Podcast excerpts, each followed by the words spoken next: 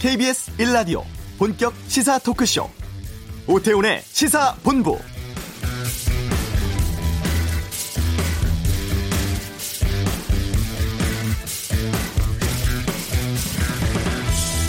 하루 평균 13시간 주 6일 근무, 하루 평균 250개, 추석 등 성수기에는 평균 380개의 물량을 처리, 주당 평균 노동 시간은 74시간, 연간 환산 근무 시간은 3,848시간으로 전국 평균보다 약 1,800시간을 더 일하는 직업, 바로 택배 노동자들입니다. 아, 최근에 우리 사회 노동 존중, 뭐 일, 가정, 양립, 지향, 노동 시간 단축 등을 이야기하고 있습니다만 택배 노동자들에게는 먼 이야기일 뿐입니다. 우리가 매일 받는 택배 상자에는 우리 시대 노동의 풍경이 감춰져 있는데요. 오태훈의 시사본부 잠시 후 택배업계의 열악한 처우와 노동 상황을 취재한 기자와 함께 밀착 취재 뒷이야기 나누겠습니다. 추석을 앞두고 물가에 대한 관심 높습니다. 추석 물가 동향과 정부 대책을 경제 브리핑에서 살펴보고요. 2부 정치를 둘러싼 가감없는 설전 정치화투 오늘은 보수 진보 평론가와 함께하겠습니다. 교회 세습에 반대 목소리를 내는 신학대생들의 목소리도 듣겠습니다. KBS 라디오 오태훈의 시사본부 지금 시작합니다. 네, 오후를 여는 당신이 꼭 알아야 할 이 시각 가장 핫한 뉴스 김기화 기자의 방금 뉴스 시간입니다. KBS 보도국 김기화 기자 어서 오십시오. 안녕하세요. 2차 북미 정상회담이 이루어질 것 같다는 뉴스 있네요. 네, 오늘은 이 북미 정상회담 관련 뉴스를 좀 길게 다뤄, 다뤄야 될 것 같은데요. 김정은 북한 국무위원장이 트럼프 대통령한테 2차 정상회담 하자 이렇게 개최를 요청을 했다고 합니다. 예. 백악관이 이제 김 위원장이 친서를 전달하지 않았습니까? 이거 일부 내용을 공개했는데요. 어, 일정 조율이 시작됐다 이런 말도 나왔습니다. 네. 김정은 위원장이 직접 요청을 했다. 이 점이 중요한 거잖아요. 그렇습니다. 친서가 매우 따뜻하고 긍정적이었다. 이렇게 백악관은 평가했는데요. 친서의 주요 목적이 2차 북미 정상회담을 김정은 위원장이 직접 요청하고 일정 잡기를 기대하는 내용이었다라고 음. 밝혔습니다. 미국도 그러면 이거에 대해서 열린 자세이고 이제 후속 회담 관련해서 어, 조율 과정에 들어갔다라고 샌더스 대변인이 말했습니다. 시간과 장소가 언제 정해질지 또 유엔 회의가 앞두고 있잖아요. 네. 거기에 나와서 이제 김정은 위원장이 이제 연설 같은 걸 하고 어 미, 국까지 왔으니까 이제 트럼프와 이제 북미 정상회담 하면 좋지 않겠냐. 겸사겸사. 예, 겸사겸사 온 김에 어. 하자 이런 얘기가 나왔었는데 어 지금 이제 이제 조율이 시작됐기 때문에 일, 시기와 장소 확정되지 않았는데요. 이제 한 기자가 혹시 워싱턴에서 열리나요? 이렇게 물어봤습니다. 네. 그랬더니 샌더스 백악관 대변인이 그것이 분명히 우리가 바라는 일이다. 음. 이미 그런 일이 일어나도록 계속 노력하고 있다라고 대답을 했다고 합니다. 네. 어, 뉴욕, 그러니까 유엔 총회는 뉴욕에서 열리거든요. 네. 그래서 원래는 뉴욕에서 성사될 가능성도 얘기가 나왔지만 지금 트럼프 대통령은 워싱턴 개최를 고려하고 있, 는 걸로 보이는데 이거에 대한 얘기도 나, 이거에 대한 분석도 어떻게 나오냐면 음. 유엔 총회 가면은 김정은 국무위원장이 굉장히 부각이 되고 네. 트럼프와의 북미 정상회담은 뭐랄까요 좀덜 이제 주목을 받게 되는 겁니다. 그러니까 음. 김정은 위원장이 되게 스포트라이트를 받고 국제 무대에 처음으로 데뷔하는 그런 모습이 되는데 네. 트럼프 대통령 그런 것보다는 본인이 그 빛을 발하기를 좋아하잖아요. 그렇습니다. 그래서 예. 워싱턴 우리 집으로 와서 음. 자기 홈그라운드에 와서 자기와의 만남이 더 주목되기를 바라기 때문에 아무래도 워싱턴을 더 좋아하지 않겠냐 이런 얘기가 나오고 있습니다. 네. 그래서 이 남북 정상회담 좀 다음 주에 있지 않습니까? 그리고 이제 향후에 북미 비핵화 협상 진행 상황 그리고 중간 선거가 또 있어요 12월에 그래서 이걸 두고 2차 어, 북미 정상회담 시기가 영향을 받을 것 같습니다. 네. 그런데 북한이 핵무기 개발을 은폐하고 있다 이런 보도가 있네요. 그렇습니다. 어, 미국 MBC 방송이 북한이 핵 활동 은폐를 강화하고 있다 이렇게 보도를 했는데 MBC 방송은 이 미국 정부 관리의 말을 인용해서요. 북한이 올해 5개에서 8개의 핵무기를 생산했을 수 있다 이렇게 보도했습니다. 그러면서 6.12 북미 정상회담 이후에 적어도 한 곳에 이 보관 시설, 그러니까 핵탄두를 보관하는 시설에 입구를 가리는 구조물을 짓는 등 핵 활동, 은폐 활동을 강화해 왔다라고 보도했습니다. 네, 한번 지켜봐야 될 것 같고요. 어, 청와대가 남북 정상회담에 여야 정치권 초대를 했는데 5당의 반응이 엇갈렸어요. 그렇습니다. 어제 어제도 전해 드렸는데요. 오전에는 이미 자유한국당과 바른미래당은 안 간다 이렇게 입장을 밝히지 않았습니까? 네. 그럼에도 불구하고 청와대가 다시 여야 5당 대표를 포함한 초청 명단을 발표를 했어요. 그러니까 음. 사실 어떻게 보면 좀 약간 일방적으로 발표를 하는 셈이 그런 모습이 됐는데 이에 대해서 민주당, 민주평화당, 정의당은 환영의 뜻을 밝혔는데 한국당은 어, 사전 조율 없는 동행 사양하겠다라고 거부 의사를 또 밝혔고 바른미래당은 야당이 협조 안 한다는 굴레를 씌우려는 어떤 모습이다라면서 불쾌하다는 모습까지 보였습니다. 여기다가 국회의장단은 긴급 협의를 하고 나서 이번 정상회담 불참하겠다라는 의사를 또 밝혔습니다. 네, 그 불참 이유는 뭐예요? 일단 정기국회가 열리지 않았습니까? 그리고 또 국제회의도 몇 개 있기 때문에 이거에 전념해야 된다라는 게 공식 이유긴 하지만요. 지금 그보다는 어, 남북 정상회담 동행 가지고 지금 여야 간에 지금 분위기가 안 좋지 않습니까? 서로 네. 이거 가지고 지금 입장이 갈리고 또 이것 때문에 싸, 싸우고 있는데 그래서 좀 다 같이 또 가서 하는 게 좀 분위기가 애매해졌다 음. 이런 어, 분석이 많이 나옵니다. 그리고 여야 교섭 단체 원내대표들이 어제 회동을 가지고요. 이 판문점 선언 비준 동의안 처리 문제는 어, 정상회담 하고 나서 하자라고 미루기로 했습니다. 네. 아무래도 좀 결과를 보고 어, 그게 거기에 따라서 결정하겠다 이런 입장인 것 같습니다. 여기에 대한 문재인 대통령의 입장이 나왔죠. 그렇습니다. 좀 아마 문재인 대통령 입장에서는 좀 답답할 수 있을 것 같아요. 뭔가 추진을 하려고 하는데 국회가 도와주지 않는다라고 생각할 수도 있을 것 같은데요. 어, 평양 정상회담 그리고 북미 대화 교착을 풀기 위해서 어, 강력한 국제적 지지와 함께 국내에서 이 초당적으로 좀 뒷받침을 해줘야 된다 이런 얘기를 했습니다. 그러면서 이렇게 중차대한 민족사적 대의 앞에 제발 당리 당략을 거둬달라 이렇게 말하기도 했습니다. 국회에게 이 남북 국회 회담의 단초를 여는 좋은 기회로 좀 삼아주면 어떻겠냐라고 강조했고요. 이번 정상회담에서는 특히 남북미 간의 군사적 긴장 그리고 적대 관계 해소에 더 집중하겠다라고 밝혔습니다. 왜냐하면 그래야지만 남북 경제 협력, 한반도 신경제 지도 추진이 본격화될 수 있기 때문이다라고 밝혔습니다. 네. 메르스 환자 현황 궁금하신 분들 많이 계실 것 같은데 어떻게 진행되고 있습니까? 네, 일단 메르스 환자와 접촉한 뒤에 의심 증상을 호소했던 6명이 있었습니다. 이분들에 대한 이 어, 조사를 했는데 모두 메르스가 아닌 것으로 다행히 확인이 됐습니다. 네. 어제 저녁 기준으로요. 메르스 의심 환자 6명 중에 4명 검사 완료 모두 음성이라고 어, 질본이 밝혔습니다. 의심 환자 가운데 한 명은 밀접 접촉자였습니다. 승무원이고요. 나머지는 모두 같은 비행기를 탑승했던 승객들입니다. 어, 그리고 어제 이제 외국인들이 일상 접촉자가 됐는데 이분들이 다 지금 행방이 묘연하다 이런 보도도 나왔어요. 예, 예. 근데 이제 이런 분들도 이제 질본이 계속 확인을 해서 추가적으로 조사를 하고 있는데 어 어제 오후에 최종 음성 판정을 받은 24살 영국 여성을 비롯해서 일상 접촉자 4명 모두 메르스 아닌 걸로 나왔습니다. 현재 나머지 2명은 1차에서 음, 성 나왔지만요. 정확한 결과를 위해서 2차 검사를 진행하고 있습니다. 네. 그 검찰 사법농단 수사 관련해서 압수수색하고 있죠. 네, 유해용 전 대법원 수석 재판연구관의 사무실을 압수수색한 건데요. 서울중앙지검 수사팀이 오늘 오전에 어, 유전 연구관의 사무실을 검사와 수사관을 보내서 자료 확보에 나선 겁니다. 유 전 연구관은 이 2017년 대법원 연구관에서 물러날 때 대법원 당시 판결문 초고 등 이 기밀 자료를 무단 반출한 혐의를 받고 있는데요. 네. 이 문제는 뭐냐면 법원 행정처가 이 반출된 자료를 파악하면서 유전 연구관이 모든 자료를 사실상 없앤 사실을 확인했다라고 밝히면서부터입니다. 네. 그 압수수색 영장 기각하지 않았어요, 법원이? 법원이 지금 관련된 압수수색 무더기로 계속 지금 기각을 하고 있어서 검찰이 지금 수사를 지금 못할 지경이라는 말까지 나오고 있는데 네. 검찰이 유전 연구관의 사무실에 대해서 세 번째로 청구한 압수수색 영장까지 한 개 자료를 제외하고는 어제 다 기각을 했었습니다. 음. 그래서 유전 연구관이 지난 6일에 두 번째 압수수색 영장 기각된 이후에 출력물을 모두 파쇄했고 컴퓨터 저장 장치도 다, 다 분해를 했다는 겁니다. 어. 다시 말해서 법원이 유전 연구관의 압수수색 영장을 계속 기각시키면서 어, 증거인멸을 도와준 꼴이 된 겁니다. 여기에 대해서 검찰은 뭐라고 합니까? 검찰은 정말 어이가 없을 정도죠. 왜냐하면 음. 자기가 이거 압수수색 해야 된다라고 계속 법원에 요청을 했는데 계속 기각하면서 예. 결국 증거가 인멸됐기 때문인데요. 어, 윤석열 서울중앙지검장이 이와 관련해서 상식적으로 납득하기 어려운 증거 인멸 행위다. 지위 고하를 막론하고 엄정한 책임을 묻겠다라는 입장을 내놨습니다. 김기화 기자였습니다. 고맙습니다. 고맙습니다. 이 시각 교통 상황 살펴보겠습니다. 교통정보센터의 김민희 리포터입니다.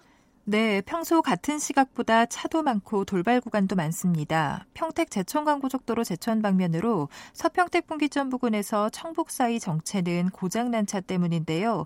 청북 부근에서 3차로와 갓길을 막고 고장난 화물차를 처리하고 있습니다. 경부고속도로 서울 방면 주감 휴게소 부근에서는 차량 화재 사고가 있었습니다. 지금도 4차로와 갓길에서 사고 처리 작업을 하고 있어서 부근으로 많이 혼잡합니다. 이후로 서울요금소 부근에서는 여전히 작업 여파받아 서행합니다. 반대 부산 쪽으로 서촌 나들목을 조금 지나서는 5차로를 막고 사고 처리 작업을 하고 있어서 한남대교 남단에서 서초 사이 지나는데 20분 이상 걸리고 있고요. 이후 죽전 부근 작업은 지금 갓길에서 하고 있지만 서울요금소 부근부터 차량들 속도 많이 떨어져 지납니다. KBS 교통정보센터였습니다.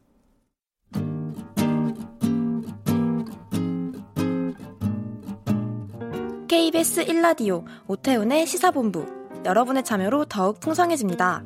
방송에 참여하고 싶으신 분은 문자 9730번으로 의견 보내주세요. 애플리케이션 콩과 마이케이는 무료입니다. 많은 참여 부탁드려요.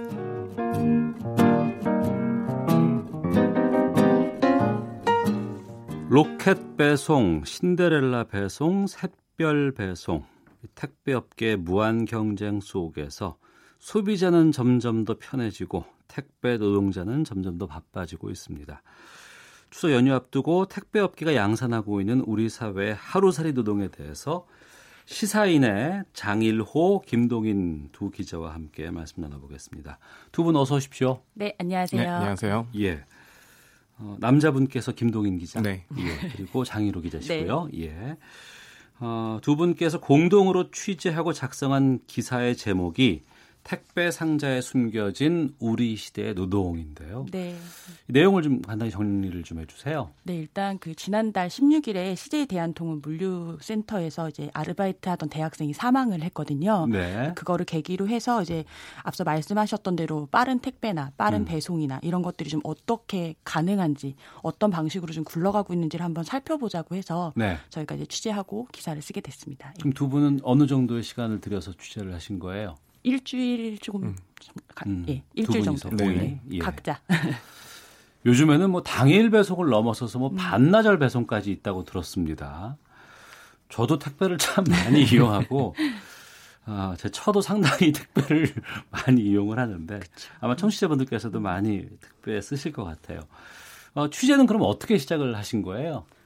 일단은 8월 16일에 이제 그 사망 당시에 그 기사가 등장하면서 CCTV가 이제 영상이 좀 나왔습니다. 예, 예. 근데 이제 당시 CCTV가 사실 좀 많이 적나라하게 나왔어요. 음. 그리고 그 장면에서 이 친구들이 어, 그러니까 친구 두 명이서 일을 하러 당일치기 일을 하러 간 거였는데 네.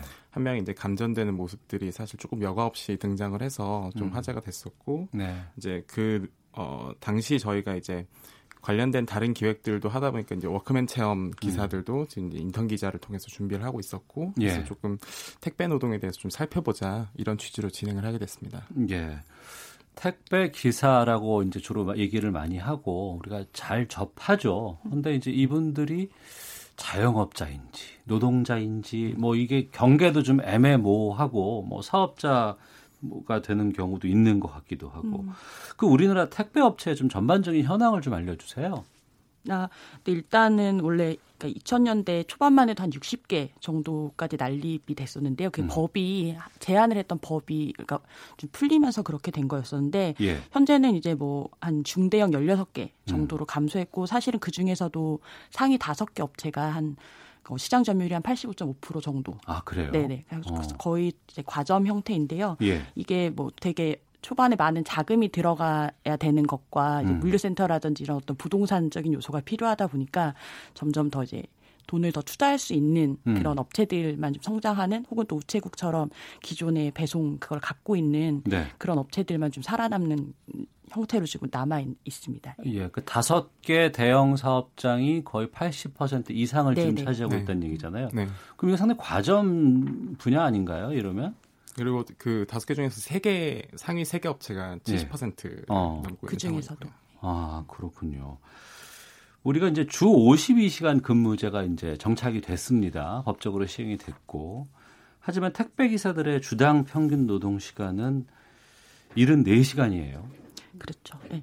어떻게 되는 거예요, 이거는? 네, 이제 지난해에 서울 노동, 노동권익센터에서 조사를 이제 택배기사 500여 명을 대상으로 조사를 한 결과였는데요. 네. 이게 이분들이 하루, 평균 하루 13시간 일하고 그다음에 주 6일간 근무하고 있고 하루에 평균 250개 이상의 물량을 소화를 하신다고 해요. 그래서 음. 그렇게 따지면 이제 주당 평균 노동 시간이 말씀하신 대로 74시간 정도 되는 건데요. 네. 이걸 연간으로 환산하면 3,848시간이거든요. 음. 이제 한국에서 한국도 되게 OECD 평균 평균 1인당 노동 시간이 높은 나라잖아요. 그렇죠. 네. 근데 그게 2,069시간인데 그거에 비해서 1,000시간 이상 더 많이 일하시는 건 거죠. 어. 그리고 그 한 건당 600원 정도에서 음. 700원 정도의 금액을 받는다고 들었어요. 네, 네. 우리가 지금 그 최저 임금이라는 게 있잖아요. 시간당. 네. 이거는 법적으로 문제 없습니까? 어떻게 되는 거예요, 이게? 김동인 아. 기자가 말씀하셨죠. 네. 법적으로는 사실 문제가 생기려면은 이제 그 노동자 지위에 예, 관한 예. 문제가 있는데요. 지금 이제 특수고용 노동 형태로 인정을 받고는 있지만 사실은 음. 개인 사업자로 분류돼 있어서 네. 노동 시간에 관해서는 사실 규제가 어떻게 직접적으로 가기는 쉽진 않은 상황입니다. 그러니까 시간과 비용 다 이제 어쨌든 개인 사업자로 이분들이 이제 그 택배사에 직접 고용되는 형태가 아니라 네. 사, 개, 그러니까 사업자 대 사업자로 계약을 맺는 형태로 일을 음. 하고 있거든요. 사실은 그게 되게 특수고용 노동이라는 게 그래서 사회에서 되게 문제가 많이 되고 있기도 한데 네. 택배 기사가 대표적인 그런 특수고용 업체 중에 그러니까 골프장의 캐디라든가 아니면 네. 그 네. 학습지, 하시는 분들 네. 또이 택배 노동자분들 이분들도 문제가 상당히 좀 많아졌고 그래서 뭐 어, 택배 연대 노조인가요? 노조도 그쵸. 만들고 해서 네. 여러 가지 투쟁을 해왔던 것 같은데 그건 아직 좀 인정을 못 받고 있나 봐요. 노동자의 지위가. 일단 뭐 일부 노조들이 생기기도 하고 말씀하신 대로 이렇게 좀 조직이 되는 분위기도 있고 이렇긴 한데 예. 이게 워낙 근무 형태가 혼자 일, 혼자 긴 시간 일하는 근무 형태인데다가 개인 사업자 분들이 많다 보니까 어. 아무래도 좀 이렇게 조직 아직까지는 좀 어려운 어려운 점이 있는 것 같더라고요. 전국 어. 택배 연대 노조가 일단 법내 노조로는 지금 인정을 받고 있는데 네. 사실 가입 인원이 이제 천 명이 좀안 되는 상황이에요. 음. 이제 전국에는 택배 이사는 5만 명 정도 있는 상황이고 네. 이게 게다가 중간에 사실 대리점이 껴 있습니다. 어 그래요? 네, 그러니까 어. 가령 뭐. 뭐 CJ 대한통운, 한진택배 이렇게 쓰면은 각 지역별로 대리점이 껴 있고 그 음. 대리점과 또 그 각 택배 기사가 설, 서로 이제 수수료 조정, 물량 조정 이런 것들을 하는 상황이고요. 예. 그래서 이제 사실상 하도급 구조다 보니까 그 본사에서는 어, 조정 절차라든가 아니면은 교섭이라든가 이런 것들을 이제 대리점이랑 해라라는 음. 식으로 이제 책임 전가를 하는 상황이고요. 네. 그러니까 전날 우리가 뭐 홈쇼핑이라든가 인터넷을 통해서 물건을 사게 되면 다음 날 바로 와요. 그렇죠. 아침 되면 네. 오기도 하고. 이게 어떤 시스템이길래 이렇게까지 빠르게 될 수 있을까라는 궁금증이 들거든요. 그러니까 최근 같은 경우에는 자체 배송 체계를 갖춘 업체들이 되게 많이 생겼어요. 이게 말씀하신 이제 전날 밤에 주문하면 다음날 새벽에 집 앞에 오고 이런 음. 것들이 그 업체에서 자체적으로 그 택배 기사를 고용해 가지고 굴러가는 시스템 구축을 하는 방식으로도 많이 가고 있는 그래서 그런 좀 빠른 배송이 가능해진 측면도 있습니다. 네. 그분들은 그러면 그, 특수 고용인가요? 아니면 그냥 고용이 되는 건가요? 그 업체? 그분들도 아마 업 대리점을 이랑 아. 계약을 한 형태인 걸로 알고 있어요. 예. 그리고 속도전이 가능하려면 사실 두 가지 축이라고 보시면 돼요. 하나는 예. 정말 물류를 배송을 하는 시스템이 잘 개선이 되거나 음. 아니면은 진짜 사람을 갈아 넣거나 아, 노동 강도가 더 세지거나 그러면 사실 이게 속도를 줄이는 데는 사실 한계가 있는데 예. 그 한계치를 조금이라도 더 줄이려면은 사실 기술이라는 거는 물류가 자동으로 분류되는 기술이라는 거는 그게 발전 발전하는데 좀 한계치가 있거든요. 음. 결국엔 사람을 갈아 넣는 형태로 가고 네. 사람의 노동을 더 쪼개서 더 손을 많이 타게 만드는 것이 현재 음. 물류 현황이라고 보시면 되죠. 네. 추석 연휴를 지금 앞두고 있고 이때가 정말 피크고 성수기잖아요. 이 택배 업계에서는. 근데 이제 일하시는 분들은 그야말로 이제 hell gate가 이제 열리는 그렇죠. 그런 때가 아닐까 싶은데 배송 업무에 대한 문제도 이제 많이 좀 우리가 얘기를 하고 하지만 물류센터에서도 상당한 그 열악한 환경이 있다는 얘기를 들었어요. 네. 현장도 좀 가보셨을 것 같은데 좀 네, 김동인 네. 기자가 직접 현장 예. 가봤는데요. 예. 일단은 저 약간 이 그 택배업 자체를 그 보실 때 한 세 가지 축으로 좀 먼저 생각을 하셔야 되는 게 물리적으로 예. 분리를 해야 되는데요. 물류센터, 그러니까 본사가 마련하는 물류센터라는 게 있고요. 음. 그게 이제 보통 허브 내지는 터미널 이렇게 분리가 네, 있고 네. 그 물류센터에서 각각의 대리점으로 가고 예. 그 대리점에서 또 개별 그 택배 기사로 이제 옮겨가는 시스템입니다. 음. 근데 이제 물류센터라는 거는 전국적으로 사실 이게 hub and spoke라는 시스템인데 네. 어, 가령 그 가령 천안에서 가령 인근에 있는 아산으로 이렇게 물류를 보낸다 하면은 음. 일단 무조건 대전으로 가요. 대전에 있는 신탄진 터미널로 아, 천안에서 아산을 바로 가는 게 아니고 네, 대전을 그렇죠. 또 가요. 그럼요. 네, 네. 그게 더 빠르다는 거죠. 시스템 아, 오히려 더. 네. 어. 그러면은 그 수많은 물류들이 그 대전 터미널, 그러니까 보통 신탄진 터미널이라고 하는데 음. 이 신탄진 허브 터미널에서 재분류를 거치고 그, 그 과정에서 일단 물류가 오면 차를 내려야 되잖아요. 네. 그걸 이제 하차 작업이라고 하고 예, 예. 그걸 이제 어, 그 컨베이어 벨트에서 분류를 자동 분류 1차로 하고 그다음에 어. 사람 손을 타는 이 분류 작업이 두 번째로 있고요. 예. 그다음에 마지막으로 이제 그 물류를 싣는 상차 작업이 있죠. 음. 그래서 현재 그 터미널에서 작업이 이루어지는 일은 크게 세 가지라고 보시면 되고 이 세 가지 작업은 대부분은 이제 초보자도 얼마든지 할 수 있는 네. 그래서 뭐 힘을 좀 많이 써야 되는 그런 어. 작업들 위주라고 보시면 됩니다. 그러니까 물류센터에서 일하는 아르바이트생들이 뭐 지옥 가기 전에 마지막 체험을 거기서 한다 뭐 네. 그런 얘기들을 제가 네. 들은 것 같은데 그만큼 노동 강도가 세다는 얘기잖아요. 현대판 노가다라고 보시면 되는 게 어. 사실상 그 인력센터에서 그 당일치기로 수급을 많이 해요. 예. 제가 취재하면서 조금 흥미로웠던 지점은 대전에 있는 물류센터에서 사람을 뽑는데 어.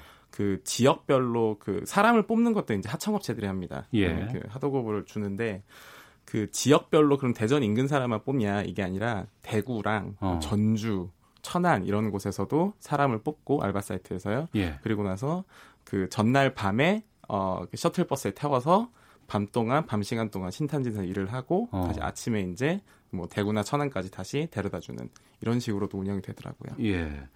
그 기사를 보니까 제로 아워 노동이라는 단어가 네. 나오던데 네. 이건 뭐예요?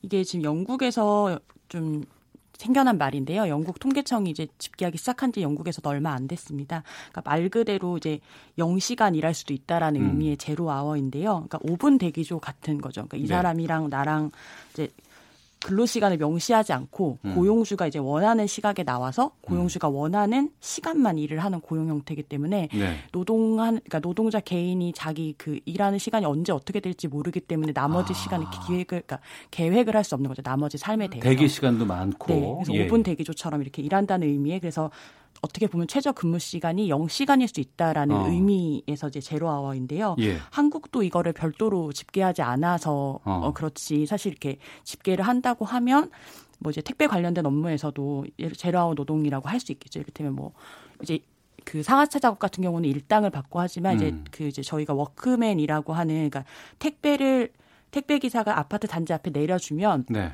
택배 기사가 그걸 배달을 하는 게 아니라 그 아파트 단지 앞에서 대기하고 있던 친구가 음. 이제 그거를 아파트 각 동 호마다 아, 예, 배달, 예, 배송을 예. 하는 걸 workman이라고 하는데요. 예. 이 사람들이 일하는 형태가 당일날 아침에 내가 어디서 일할지 몇 어. 시에 일할지를 당일날 아침에 알 수 있는 시스템이더라고요. 그래서 예. 일단 그런 것들도 한국에서 굳이 분리하자면 이거야말로 제로아워 노동이 아닌가라는 음. 생각을 했죠 취재하면서. 네. 그렇게 이제 열악한 노동 환경도 문제지만 또 이 환경 속에서 일하다가 사고가 나고 네. 정말 심각할 때는 이제 사망까지 이르는 그러한 경우가 있는데 네. 이런 부분들도 좀 접하셨죠. 아무래도 이제 제가 썼던 기사가 실제로 사망했던 이 그 대전에서 사망했던 친구에 관한 기사고 예. 그 유가족분들을 지금 직접 만났고 음. 어 사정을 좀 들었는데요. 그 특히 이제 이 8월 16일에 사망한 친구 같은 경우는 정확히는 사고가 난 건 8월 6일 새벽이었습니다. 네. 그래서 컨베이어 벨트 아래에서 일을 하다가 누전된 사실을 모른 채 이제 일을 했고 몸이 음. 닿았어요. 네. 누전된 그 기둥에. 그래서 사실 거기서 이제 그 병원까지 옮겨가는데 40분 정도가 소요가 됐고 음. 사실상 열흘간 이제 병원에서 좀 사투를 벌이다가 이제 숨진 케이스고요. 네.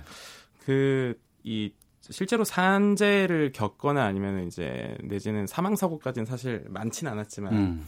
근데 집계가 되는 산재 그 통계가 그렇게 많지가 않습니다. 게다가 특히나 이 일을 하다 보면 힘든 일을 하니까 근골격계가 이제 뻐근하고 그게 나중에 이제 만성 통증까지 이어지고 이런 것들은 사실 집계가 안 되잖아요. 그렇죠. 예. 네. 그런 경우들까지 합치면 사실은 어, 굉장히 많은 사람들의 건강을 담보로 해서 운영되는 시스템이라고 볼 수가 있겠죠. 어, 앞서서 그 대형 세계 업체가 거의 뭐 70% 이상을 차지한다 그러는데 그런 업체들은 이러한 그 안전 관련된 여러 가지 매뉴얼들 가지고 있지 않을까 또 체계적으로 하고 있지 않을까 싶은데 안 되나 봐요. 매뉴얼이 있긴 한데 이분들이 다 본사 직접 고용된 인력이 아니잖아요. 그러니까 이제 책임을 아. 사실은 회피할 수가 있죠. 우리는 어. 뭐 이런 이런 노력을 다 했다라고 이야기할 수는 있겠지만 예. 예 사실상 그러니까 실제로 근무하시는 분들의 작업 환경 자체가 네. 음, 알겠습니다. 이렇게 열악한 환경이고 아주 그 노동 강도가 센 업장임에도 불구하고 요즘에 또 지원자가 또 많다는 얘기를 들었어요. 그 일자리가 없어서 괴로울 바에는 뭐 장시간 고강도 노동을 견뎌야 하겠다 뭐 이런 상황인데 취재하시면서 좀 이 부분 뭐 제도, 업체, 노동자들 고루 들어봤을 때 어디에서부터 좀 해결의 실마리를 찾아야 할지 두 분께 말씀 음. 좀 듣겠습니다. 네. 예. 사실 그 제도 측면에서는 이제 조금 조금씩 그 법제화 시도도 나타나고 그리고 음. 그 교섭 단계에서 이제 여론의 관심도 높아지고 있고 그리고 특히나 이 어떤 그 어려운 처우단라는 것들 좀 많이 알려지면서 이제 조금 조금씩 이제 개선의 여지가 있을 수 있는데 개인적으로는 취재를 하면서 느꼈던 것들은 사실 네. 그 서비스를 이용하시는 지금 청취자 여러분들이나 아니면 저희가 이제 기사를 썼던 음. 독자분들께서 조금만 관대해지시는 것도 되게 네, 부탁드리고 네. 싶은 부분이긴 해요. 예. 왜냐하면 예. 현재 시스템 자체가 그 4,000원 단위던 그 배송료를 우리가 2,500원 단위로 음. 깎아가면서 사용할 수 있었던 음. 것은 사실은 그게 시스템화되고 대형화되고 또 이제 노동이 줄어들면서였는데 이게 조금 음 조금 관대해질 필요도 있지 않을까 싶은 생각도 듭니다. 네. 장현우 기자. 네, 네, 저는 이번 취재하고 기사 나가고 나서 좀 인상적이었던 게 이제 포털에 댓글들이 달리잖아요. 네, 근데 예. 좀 굉장히 우호적인 댓글들이 많았어요. 음. 택배 기사님도 600원, 700원 받고 일하시는 거 말이 안 된다. 그러니까 요런 어떤 분위기를 좀 바탕으로 해서 제도 개선까지 좀 여론이 좋 나쁘지 않으니까요. 제도 개선까지 좀 이어질 수 있었으면 하는 바람이 생겼습니다. 알겠습니다. 자, 시사인의 장희로 김도긴 기자 두 분과 함께 말씀 나눴습니다. 두 분 오늘 말씀 고맙습니다. 네, 고맙습니다. 네, 고맙습니다. 헤드라인 뉴스입니다. 정은경 질병관리본부장은 메르스의 추가적인 지역사회 전파 가능성은 비교적 낮을 것이라며 바이러스의 유전자 변이에 대해서는 가능성을 열어놓고 조사하고 있다고 밝혔습니다. 올여름 폭염처럼 비정형적 자연재난에 대응하는 조직이 행정안전부에 새로 마련됩니다. 청와대는 오늘 한병도 청와대 정무수석이 여야 대표들을 만나 문재인 대통령의 평양 방문에 동행해달라고 협조를 요청할 계획이라고 밝혔습니다. 부실 공사를 막기 위해 지방자치단체가 감리업체를 직접 지정하는 건축물 대상이 확대됩니다. 지금까지 헤드라인 뉴스 정한나였습니다.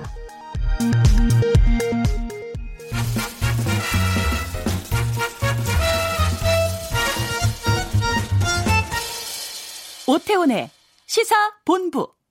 네, 추석 앞두고 물가에 비상이 걸렸습니다. 정부 대책으로 물가 고곡 행진 잡을 수 있을지 궁금한데요. 시사본부 경제브리핑 참 좋은 경제연구소 이인철 소장과 함께하겠습니다. 어서 오십시오. 예, 안녕하세요. 예, 농산물 값이 상당히 많이 올랐다고요? 맞습니다. 어, 사실은 이제 8월 소비자 물가는 1년 전에 비해서 1.4% 상승에 그쳤어요. 어, 거의 한 11개월 연속 1%대에 머물고 있는데 이게 왜 그러냐? 사실은 그 가정용 전기세 누진제를 한시적으로 인하했죠. 예. 그리고 이제 통신 요금이 좀 내려갔고 이런 음. 측면이 좀 크고요. 그런데 이제 채소하고 과일만 좀 별도로 농축산물 가격만 보면 거의 폭등 수준입니다. 네. 110여 어, 년 만에 닥친 이 기록적인 폭염으로 인해서 채소 과일 가격은 좀처럼 꺾이지 않고 있는데요.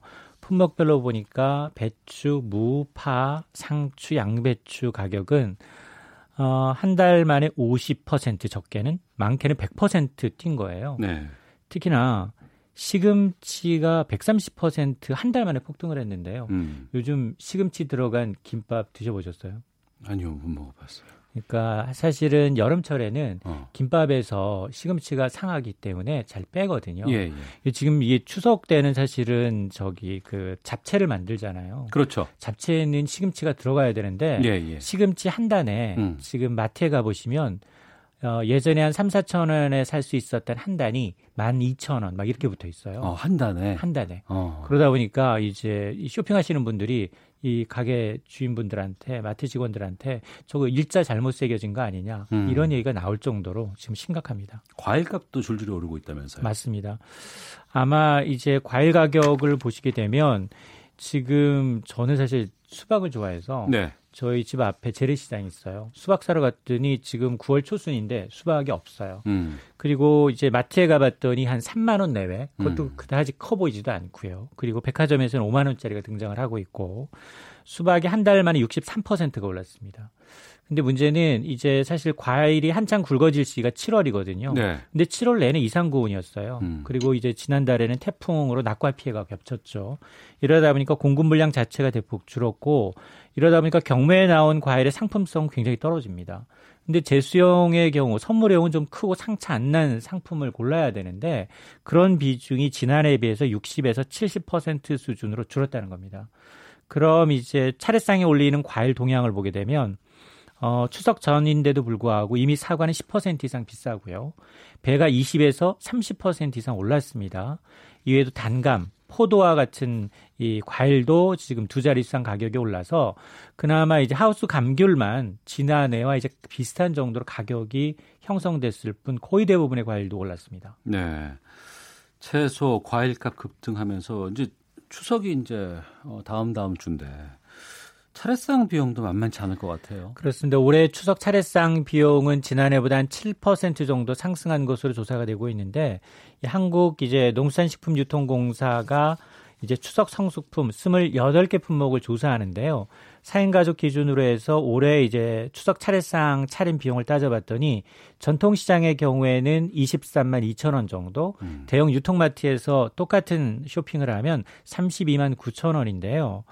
그러니까 이 얘기는 같은 품목을 전통시장에서 준비하면 9만 원 가량 대형마트보다 좀 저렴하다라는 건데 이 품목별로 보니까 쌀이 많이 올랐어요. 어. 쌀이 33%나 올랐어요. 그리고 이제 배추, 무, 시금치, 사과, 배, 밤 이 대부분의 가격이 올랐고요. 또 떨어진 것도 있습니다. 계란, 북어, 조기 가격이 조금 떨어졌고요. 음. 어, 그래서 이 추석 차례상 구입 비용은 이제 이 한국농산식품유통공사가 한 두 차례 더 내일 모레입니다. 오늘 13일, 20일 더 발표를 합니다. 이때 이제 성수품 구입 비용이 얼마나 좀 달라졌는지 네. 그리고 선물 세트 가격 동향이 어떤지 좀 확인이 가능합니다. 네. 아, 이렇게 추석 앞두고는 항상 뭐 차례상 4인 뭐 가족 기준으로 얼마다 이런 뉴스는 항상 나오는 것이고 또 그때 맞춰서 또 정부에서는 여러 가지 물가 대책이라든가 뭐 수급 대책 동향 같은 것들 발표를 하곤 합니다. 올해도 좀 그런 것들이 계속 나오고 있죠. 맞습니다. 지금 뭐 예고된 추석 물가 대란에 이제 정부도 예년보다 한 일주일 정도 앞당겨서 추석 물가 안정 대책을 내놨는데 핵심은 크게 한 두 가지 정도입니다.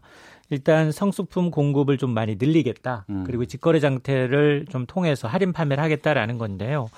어, 추석 성수품 물가 관리를 위해서 정부는 농업, 축산업, 임산업, 이 수산물과 같은 14개 이제 중점 관리 품목을 공급을 늘리는데 배, 무와 같은 이제 농산물, 쇠고기, 돼지와 같은 축산물, 명태, 오징어와 같은 수산물의 경우에는 하루 공급량을 평소보다 적게는 1.3배, 음. 많게는 1.7배까지 공급을 늘리고 있고요. 네. 또 전국에 있는 농협 매장, 또 직거래 장터를 통해서 농축산물 할인 판매를 하고 있는데 문제는 이제 추석 물가 이외에도 외식 물가가 너무 많이 올랐습니다. 외식이요? 외식. 어. 그러니까 식당을 가보시게 되면 대부분 이제 식당 가격이 메뉴가 많이 올랐거든요. 예. 그러다 보니까 정부가 이런 대책을 내놓고는 있습니다만 이 체감 물가를 끌어들이기는 끌어내리기 좀 쉽지 않아 보이고 또 하나 이제 조금 있으면 김장철이거든요. 그러네요. 예, 지금 예, 가면 배추를 아마 보시면 상품 하나가 거의 7, 8천 원이에요. 어. 그래서 많게는 이제 만 원까지 육박하고 있어서 이 배추 가격이 지금 많이 떨어지지 않는다면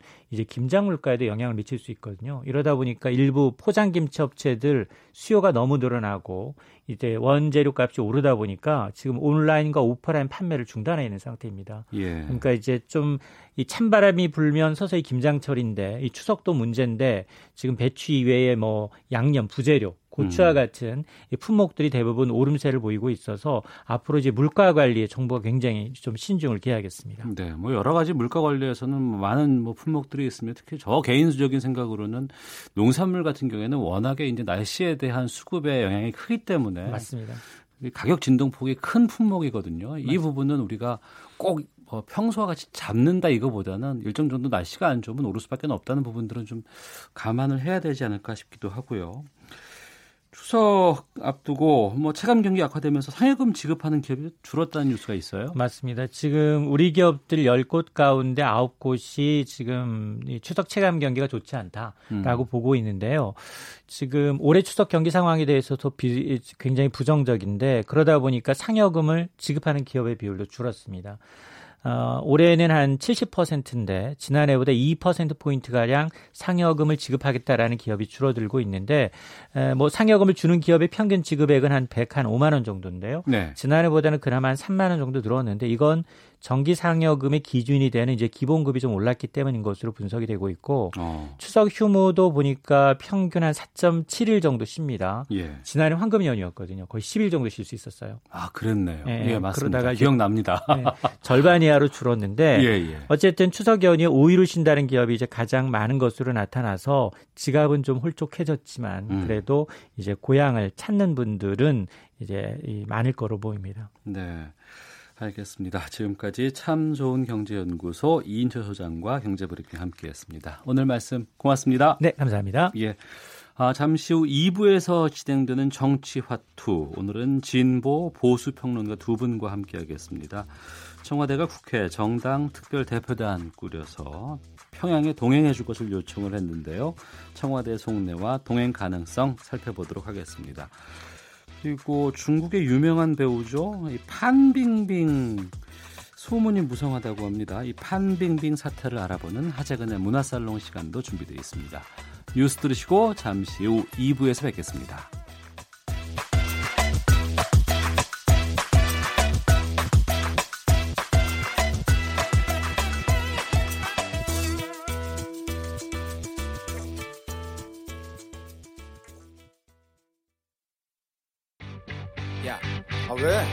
점심시간에 뭐하냐?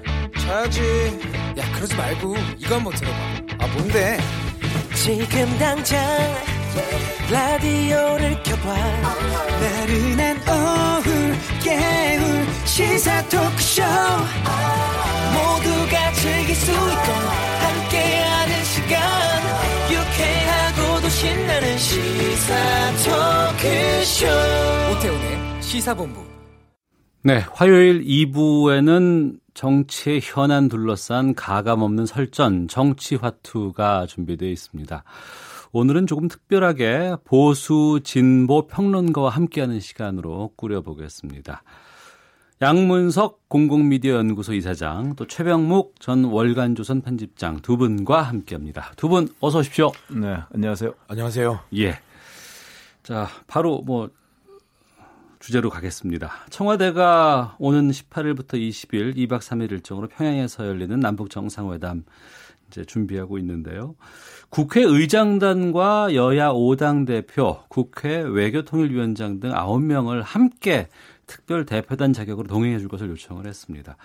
먼저 이 청와대가 어, 정치인 정상회담 동행 카드를 왜 꺼냈다고 보시는지 먼저 최병목 편집장께서 말씀해 주시죠. 네, 청와대 입장에서 본다면 네. 사실은 국회가 동행을 해주면 어떤 전국민적인 합의가 있는 것 아니냐 하는 이미지를 줄 수가 있고요 국민들한테. 네. 그리고 이제 4.27 판문점 선언에 대한 국회 비준을 요구하고 있지 않습니까? 만약에 국회가 동행을 한다면 음. 그 비준을 돌아와서 안 해줄 방법이 없죠. 어. 어, 그러니까 그런 두 가지 목적을 노리고 청와대가 제안을 한 것이다 이렇게 예. 봅니다. 양문석 이사장께서는 뭐 대통령이 오늘 국무회의에서 했던 이야기를 제가 뭐 전해주는 게 정확한 이야기지 않을까요? 이번 회담을 한반도의 완전한 비핵화와 평화 구축을 위해 다시 한번 큰 걸음을 내딛는 결정적 계기로 만들어야 된다. 이렇게 하기 위해서는 강력한 국제적인 지지와 음. 국내에서도 초당적인 뒷받침이 필요하다. 국회 차원에서도 이번 정상회담을 국회 회담의 단초로 여는 기회로 만들어주기 바란다라고 이야기를 합니다.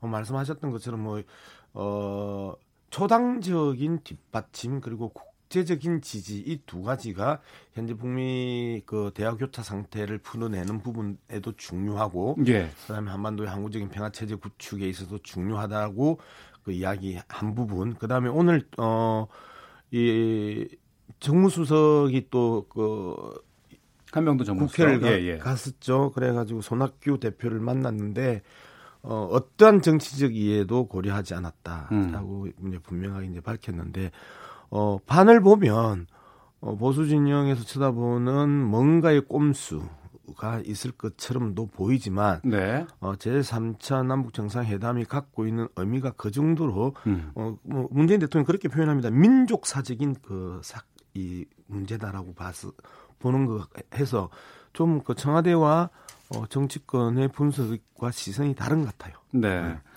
야당 쪽 특히 자유한국당 쪽과 바른미래당에서 이제 불참 의지를 밝혔는데 네. 뭐 여러 가지 좀 불편한 기색들이 좀 있는 것 같아요. 예를 제대로 갖추지 않았다거나 뭐 이런 부분들 좀 있는 거 너무 좀 경솔한 어, 것이 아니냐. 좀 본질적인 부분이 있죠. 예. 왜 그러냐면 사실은 의사 타진을 지난 일요일에 했다는 거 아니겠습니까? 음. 그때 부정적인 입장을 밝혔다는 것이죠. 예. 자 그러면 지금 자유한국당이나 바른미래당이 아, 우리는 안 간다. 그런데 갈 수가 없다. 이렇게 얘기하는데도 불구하고 음. 어제 오후에 공개를 해버렸단 말이죠. 네. 공개적으로 다시 제안을 하는 상황이 돼버렸으니까 그 바른미래당이나 자유한국당 입장에서 본다면 음. 우리가 이미 입장을 충분히 얘기했음에도 불구하고 자 그럼 무슨 의도로 국민들 앞에 아 저 두 당이 반대합니다 하는 걸 음. 보여주려고 하는 것이냐 예. 하는 불쾌감을 안 가질 수가 없는 거 아니겠습니까? 어. 그런 점에서 본다면 어제 공개한 것은 이미 반대할 것을 뻔히 알고 예. 그한 것이기 때문에 그 지금 야당에서는 뭐 꼼수라는 표현도 나옵니다만은 어쨌든 간에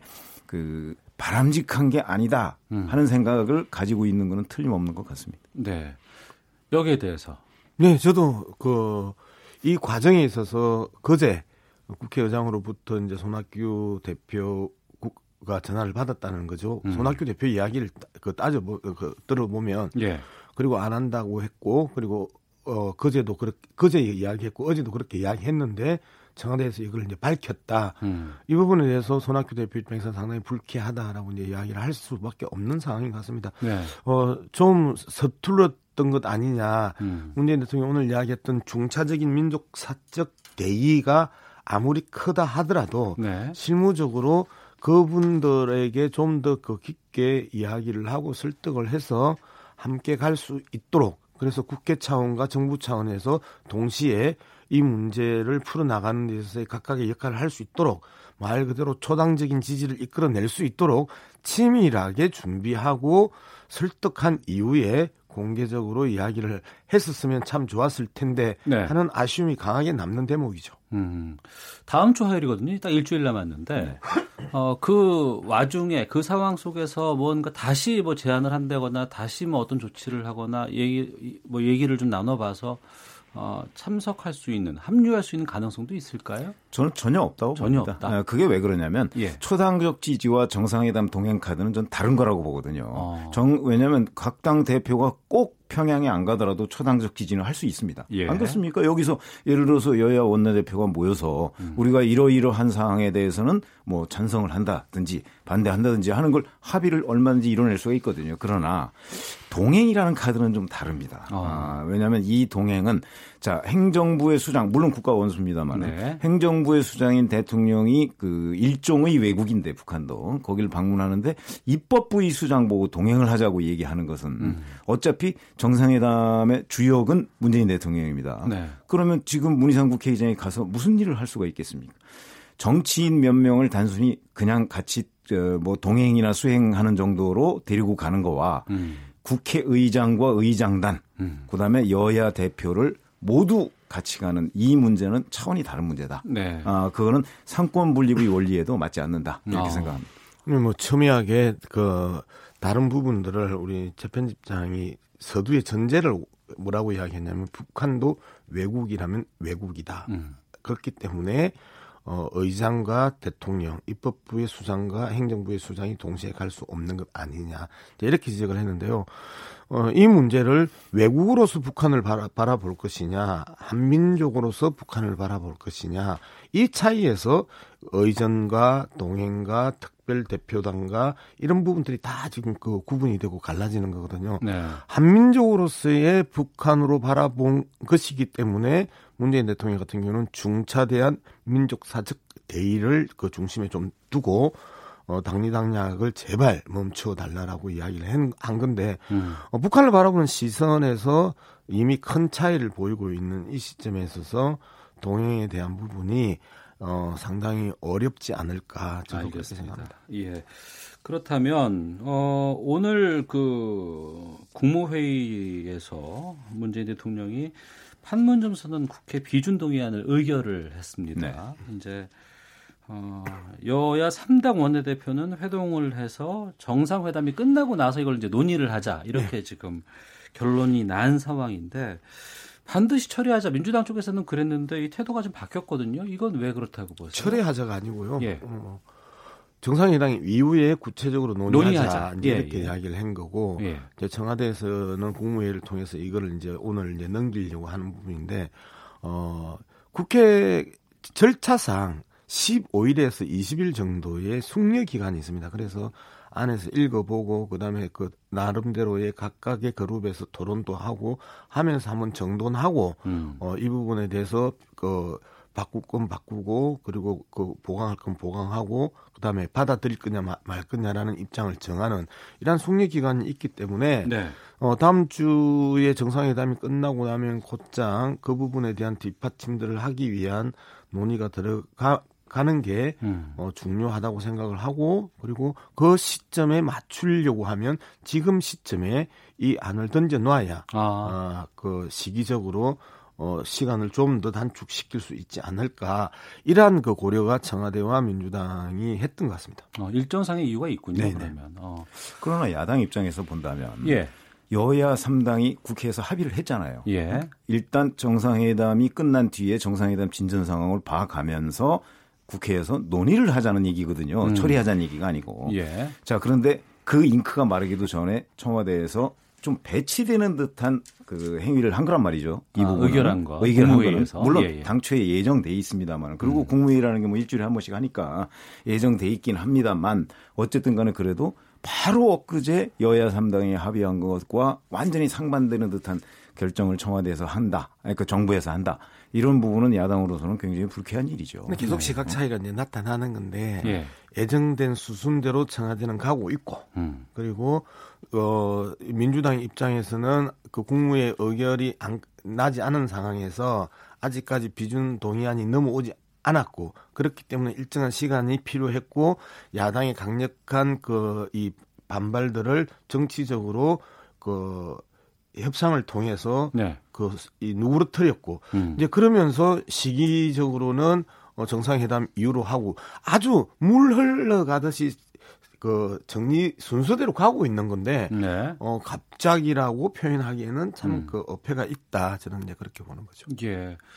그 비준동의 얻지 못하면 어떻게 되는 거죠? 이후에 아니 그냥 국회 외교통상위원회에 계류되는 거죠. 계류되는 뭐 일반 법안 비슷하게 음. 그냥 계류돼 있는 상태고 예를 들어서 뭐 직권상정 얘기가 나옵니다만 직권상정은 요건이 엄격하게 제한돼 있습니다. 그래서 네. 아마 이게 직권상정의 가능성은 일단 없다고 보고 만약에 그 외교통상위원회 그냥 올라가 있다면 음. 그 상태로 그냥 남아 있는 겁니다. 외통위 위원장은 지금 자유한국당 자유한국당의 강석호 의원이기 때문에 예. 그리고 거기에 여야 이제 우리가 흔히 나누는 그 여야 저 비율을 보면 아주 똑같습니다 지금. 음. 그러니까 이제 위원장이 아마 상정조차를 안 할 가능성이 높습니다. 근데 뭐 어쨌든 네. 이번 비준 동의안 문제를 가지고 어, 현 정부 입장에서는 상당 부분 성과를 거두었습니다. 음. 왜 그러냐면 북한과 대화를 하면서 남한에서 이것들을 반드시 지킬 것이다. 라는 신뢰를 주기 위해서 지금 비준 동의안을 강력하게 지금 그 밀고 나갔던 거였거든요. 예, 예. 어, 그런데 그 북한 쪽 그 매체로 알려진 우리 민족끼리 에서 이제 어, 남한에서 강력하게 이 문제를 실행하기 위한 중, 논의가 시작되었다라는 보도를 했습니다. 그러면 북한에서도 일단 비준 동의안 논의가 국회에 넘어가는 이 자체로 어, 현재 문재인 정부는 거짓말하지 않, 않을 수도 있겠다라는 북한 쪽에서 예, 예. 북한 쪽에서 이제 현 정부에 대한 그 기본적인 신뢰들을 가질 수 있으면 이번 제3차 북미 아 그 한미 전 아그 남북 정상회담은 예. 상당 부분 그 이 신뢰를 구축한 상황에서 구체적인 논의로 그 들어갈 예. 가능성이 예. 높다고 보습니다 자, 양문석 공공미디어 연구소장 최병목 전 월간조선 편집장과 함께 정치화투 진행하고 있습니다. 아, 국내에서 3년 만에 메르스 환자가 발생을 했죠. 불안감 커지고 있는데 정부는 어, 감염병 위기 경보를 관심에서 주의를 격상시키고 확산 방지에 총력 기울이고 있습니다. 이런 상황에서 어, 정부와 서울시 간의 메르스 대응에 대해서 좀 여러 가지 좀 이견이 좀 네. 나오고 네. 있는 것 같아요. 네. 이낙연 국무총리는 늑장부 대응보단 과잉 대응이 낫다. 뭐 이렇게 얘기하면 적극적인 대처에 나섰고 근데 또 현장을 찾지 말라 이런 발표까지 하고 있고 또 서울시에서는 좀 박원순 시장이 메르스 병실도 찾고 좀 발빠르게 대응을 좀 먼저 해야 되겠다. 뭐 이런 얘기들을 좀 하고 있습니다. 이 부분에 대해서 어떻게 보시는지 최윤목 편집장께서 먼저 말씀해 주시죠. 이게 2015년 박원순 서울시장과 당시 박근혜 정부의 보건복지부가 그 갈등을 빚었지 이 문제 가지고 그랬죠. 예, 그랬던 예. 거하고 지금 그 똑같은 상황이 다시 벌어지고 있습니다. 음. 근데 지금 정부는 문재인 정부로 바뀌었죠. 예, 예. 그래서 그 같은 정당 소속임에도 불구하고 박원순 서울시장이 이렇게 튀는 행보를 좀 보이고 있는데 음. 사실 국민 입장에서 본다면 정부나 서울시나 어차피 똑같이 같은 정부입니다. 예. 그냥 음, 음, 그렇기 때문에 이렇게 조율되지 않은 행동을 서울시가 하는 것에 대해서 굉장히 혼란스러워할 상황인 것 같아요. 어. 그러면 이게 과연 누구 잘못이냐 하는 예. 점인데 지금 뭐 양쪽 얘기가 서로 다르고 심지어는 그 환자를 서울시와 보건복지부가 질병관리본부가 같이 조사를 했는데 말이 서로 다릅니다. 예, 예, 어, 예. 그럴 정도로 그 난맥상을 보이고 있습니다. 그래서 처음에 뭐 한 명 정도의 메르스 환자가 발생할 수는 있지만 그 대처까지 거기까지는 뭐 그럭저럭 저는 무난했다고 보는데 아. 그 다음에 정부와 서울시가 엇박자를 내고 있는 것 특히 아까 잠깐 말씀하셨습니다만은 어제 박원순 서울시장이 그 병실을 방문했는데 그 문제를 가지고 오늘 당장 또 총리가 현장 가지 말라고 얘기를 음. 했다면 이것도 엇박자로 느껴진다는 것이죠. 그 후반 요 지금까지의 그 어떤 중반부 대응 이거는 여전히 국민들을 혼란스럽게 하고 있다 이렇게 봅니다. 양문석 기자님. 어쨌든 검역이 뚫린 건 사실이잖아요. 음. 검역이 뚫린 건 사실이고 그 이후에 검역이 뚫린 이후에 어 발빠른 대처들은 그 정부도 그랬고 병원도 그랬고 본인도 그랬고 이제 잘 그 대처를 해 왔었고요. 그리고 실제 어, 구체적인 숫자까지 정확하게 그 파악했고 예. 그다음에 밀착 접촉자 같은 경우 여섯 명 중에 다섯 명이 음성 판정이 났고 예, 예. 한 명은 음성 1차 음성 판정이 났고 이제 2차를 기다리고 있는 이 상황이면 급한 불은 대체로 껐다는 음. 측면에 있어서 조기 대응이 좀 잘 됐다 이제 측면을 하나가 있고 지금 말씀하셨던 어 정부와 그다음에 지자체의 갈등처럼 비춰지는 모습들 이 부분에 대해서는 잘 정돈돼야 된다. 이거는 국무총리실에서 강하게 정리를 해야 됩니다. 지금 이런 부분들이 벌써 이제 두 번째란 말이에요. 어, 집값과 관련해 가지고 국토부, 기재부, 서울시가 엇박자를 내면서 어, 상당 부분 국민들에게 불신감을 던져줬던 게 불과 지난주란 말이죠. 네. 그리고 이제 이번 주 들어가지고 이제 메르스 대처에 있어서 보건복지부 질, 질병관리본부와 서울시의 대응이 계속 엇박자를 내고 있고 이 부분에 대해서 강력하게 이낙연 총리가 경고하고 나선 상황. 음. 저는 어, 이 상황에 있어서 그 국무총리가 강하게 조정하고 경고하고 하면서 사실상 좀 국, 그 국민들과 시민들에게 안, 안정감을 줘야 되는 역할을 좀 더 세고 강하게 해야 된다. 어. 어, 총리의 역할에 그 큰 기대를 걸고 있다. 총리가 정말 말씀 잘했잖아요. 늑장 대응보다 과잉 대응이 훨씬 낫다라고 네. 하는 부분인데 어 2015년 같은 경우에는 추산해서 어 비용이 30조 정도가 들었단 말이에요. 메르스 대응을 하는 비용이. 아, 2015년에 메르스 관련해서 정부에서 들어간 돈이 30조가 예, 됐어요? 예, 예 30조 가량의 그 비용이 들었는데 예. 지금 상황에서 아주 초기 대응이 잘 됨으로써 이 천문학적 비용도 줄일 수 있는 상황이잖아요. 그렇다면 어 컨트롤 타워가 사실상 그 국무총리로 해서 빨리 이 부분들을 정리해야 된다. 음. 그리고 구조적인 문제가 많습니다. 네. 어, 이 감염병 우리가 옛날에 전염병이라고 이야기하잖아요. 이 전염병을 어떻게 예방하고 대응할 것인가에 대해서 선진국과 우리 그 나라의 체계와 숫자와 이 모든 것들이 어, 어 15년 이후에 크게 나아진 바 없다라고 음. 하면 이런 구조적인 문제를 어떻게 또 어, 보완해 나갈 것인가도 한꺼번에 고민할 때가 안 됐나. 네. 더 이상 전염병 문제 때문에 나라가 들썩거리는 이런 부분들은 사전에 좀 철저하게 그 구조적으로 예방해낼 수 있는 고민들을 할 시점이다 이렇게 정리할 수 있습니다. 예, 정부와 서울시 간의 엇박자가 나는 이유는 어디에 있다고 보세요, 최병욱 본부장께서 보시죠. 기본적으로 이 문제에 관해서 가장 큰 전문성을 가지고 있는 것은 질병관리본부입니다. 예. 서울시에도 뭐 역학 담당관이 있죠. 그러나 서울시의 대응 가지고서는 한계가 있는 거예요. 음. 그리고 이게 뭐 서울시가 선제적으로 대응하는 것도 아니라고 저는 보거든요. 왜냐하면 질병관리본부가 여러 가지 예를 들어서 이 환자의 동선 같은 거를 지금 체크하고 명확해질 때 국민들한테 공개하기로 했던 거 아니겠습니까? 네. 그런데 서울시는 그 문제에 관해서 명확해지기도 전에 지금 역학조사관 그리고 뭐 심지어는 서울시에 이 역학 관련 회의하는 것도 유튜브로 생중계하고 뭐 이랬던 거 아니겠습니까? 예, 그렇습니다. 어. 예. 그래서 이런 문제들이 그 서울시가 이렇게 뭐 대응을 하는 것까지는 좋지만 음. 질병관리본부에 앞장서서 대응할 그런 상황은 아니다. 그런 네. 상황 그런 정도의 전문성도 갖추고 있지 않다. 음. 그런 점에서 본다면 이거 뭐 누구 잘못이냐 하는 부분은 명백해지는 거죠. 이런 문제는 그 목소리를 질병관리본부의 어떤 전문가적인 식견에다 맡기는 것이 맞다. 네. 서울시는 다만 보조적인 역할만 하는 것이 맞다 이렇게 생각합니다. 그 부분에서 좀 그 다른 의견을 가지고 있는 게요. 예.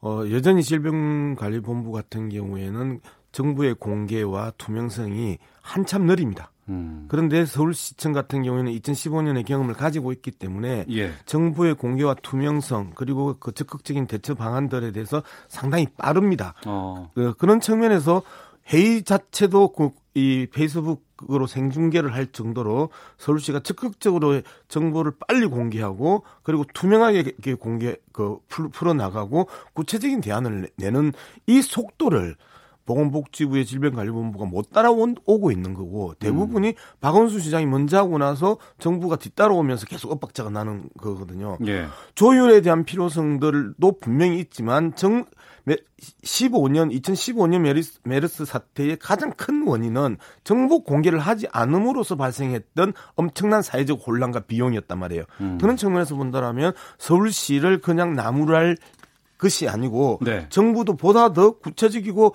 그 즉각적인 정보의 공개와 투명한 그 집행들을 그 해 나가는 노력이 필요하다. 이렇게 이야기할 수 있겠죠. 알겠습니다. 아, 지금 메르스 확진 판정 받은 환자와 접촉한 뭐 사람들은 이제 자택에 격리 조치된 네. 분들도 많이 있다고 하고요. 이분들 정부 지원은 지금 어떻게 돼야 돼? 생계를 지금 못 하고 있는 상황이잖아요. 네. 이런 것들은 정부에서 아주 뭐 정산을 해주나요? 아니면은 어떤 보상 같은 걸 좀 해주나요? 격리되신 분들. 현재 매뉴얼 자체가 제가 없는 걸로 알고 있습니다. 아, 그렇기 그래요? 때문에 그 앞서 제가 말씀드렸던 30조의 비용이 들었던 게 어. 민관과 공공의 영역과 정부의 영역 전체에 그 합한 그 비용이었거든요. 음. 네, 그런 측면에 있어서 개인이 손해 봐야 되는 부분과 개인이 보상받아야 되는 부분에 대해서도 이제는 좀 더 매뉴얼을 구체화시켜서 이러한 부분들 격리 조치에 있어서의 재산상 피해나 활동상의 피해가 그 이 노출되지 않게 하는 부분도 중요하지 않나 이렇게 생각합니다. 누구 네. 책임이냐가 굉장히 중요하죠. 만약에 어. 본인 책임 아래 그 정부나 이런 데서 가지 말라고 하는 곳을 가서 메르스에 감염이 됐다고 한다면 이건 뭐 완벽하게 본인이 그렇죠. 책임져야 되는 문제고요. 어. 그렇지 않고 정말 선의로 네, 어, 네. 접촉한 것 때문에 메르스에 감염이 됐다고 하면 이건 정부에서 그동안의 생계나 이런 문제를 책임져 주는 게 마땅하다고 봅니다. 음, 저희가 이 프로그램에서 한번 좀 챙겨보도록 하겠습니다. 자, 양문석 공공미디어 연구소 이사장과 최병목 전 월간 조선 편집장 두 분과 함께 정치화투 오늘 이어가 봤습니다. 오늘 두 분 말씀 고맙습니다. 네, 감사합니다. 고맙습니다. 헤드라인 뉴스입니다. 남북은 13일 오전 10시 판문점 북측 지역 통일각에서 군사 실무회담을 열어 비무장지대 공동유해 발굴과 GP 감시 초소 시범 철수, JSA 비무장화 등을 논의합니다. 해외여행을 다녀오면서 면세 한도를 초과해 반입한 휴대폰 규모가 증가하고 있는 것으로 나타났습니다. 가을 성수기가 오면서 9월 분양 경기 전망치가 개선됐습니다.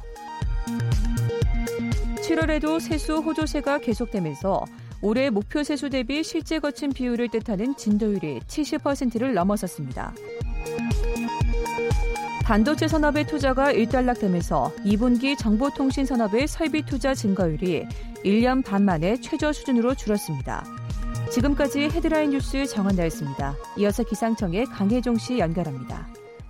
네, 먼저 오늘의 미세먼지 정보입니다. 오늘 전 권역의 대기 확산이 원활해 대기 상태가 청정하겠습니다. 따라서 내일까지 전국의 미세먼지 농도 좋음 단계가 예상됩니다.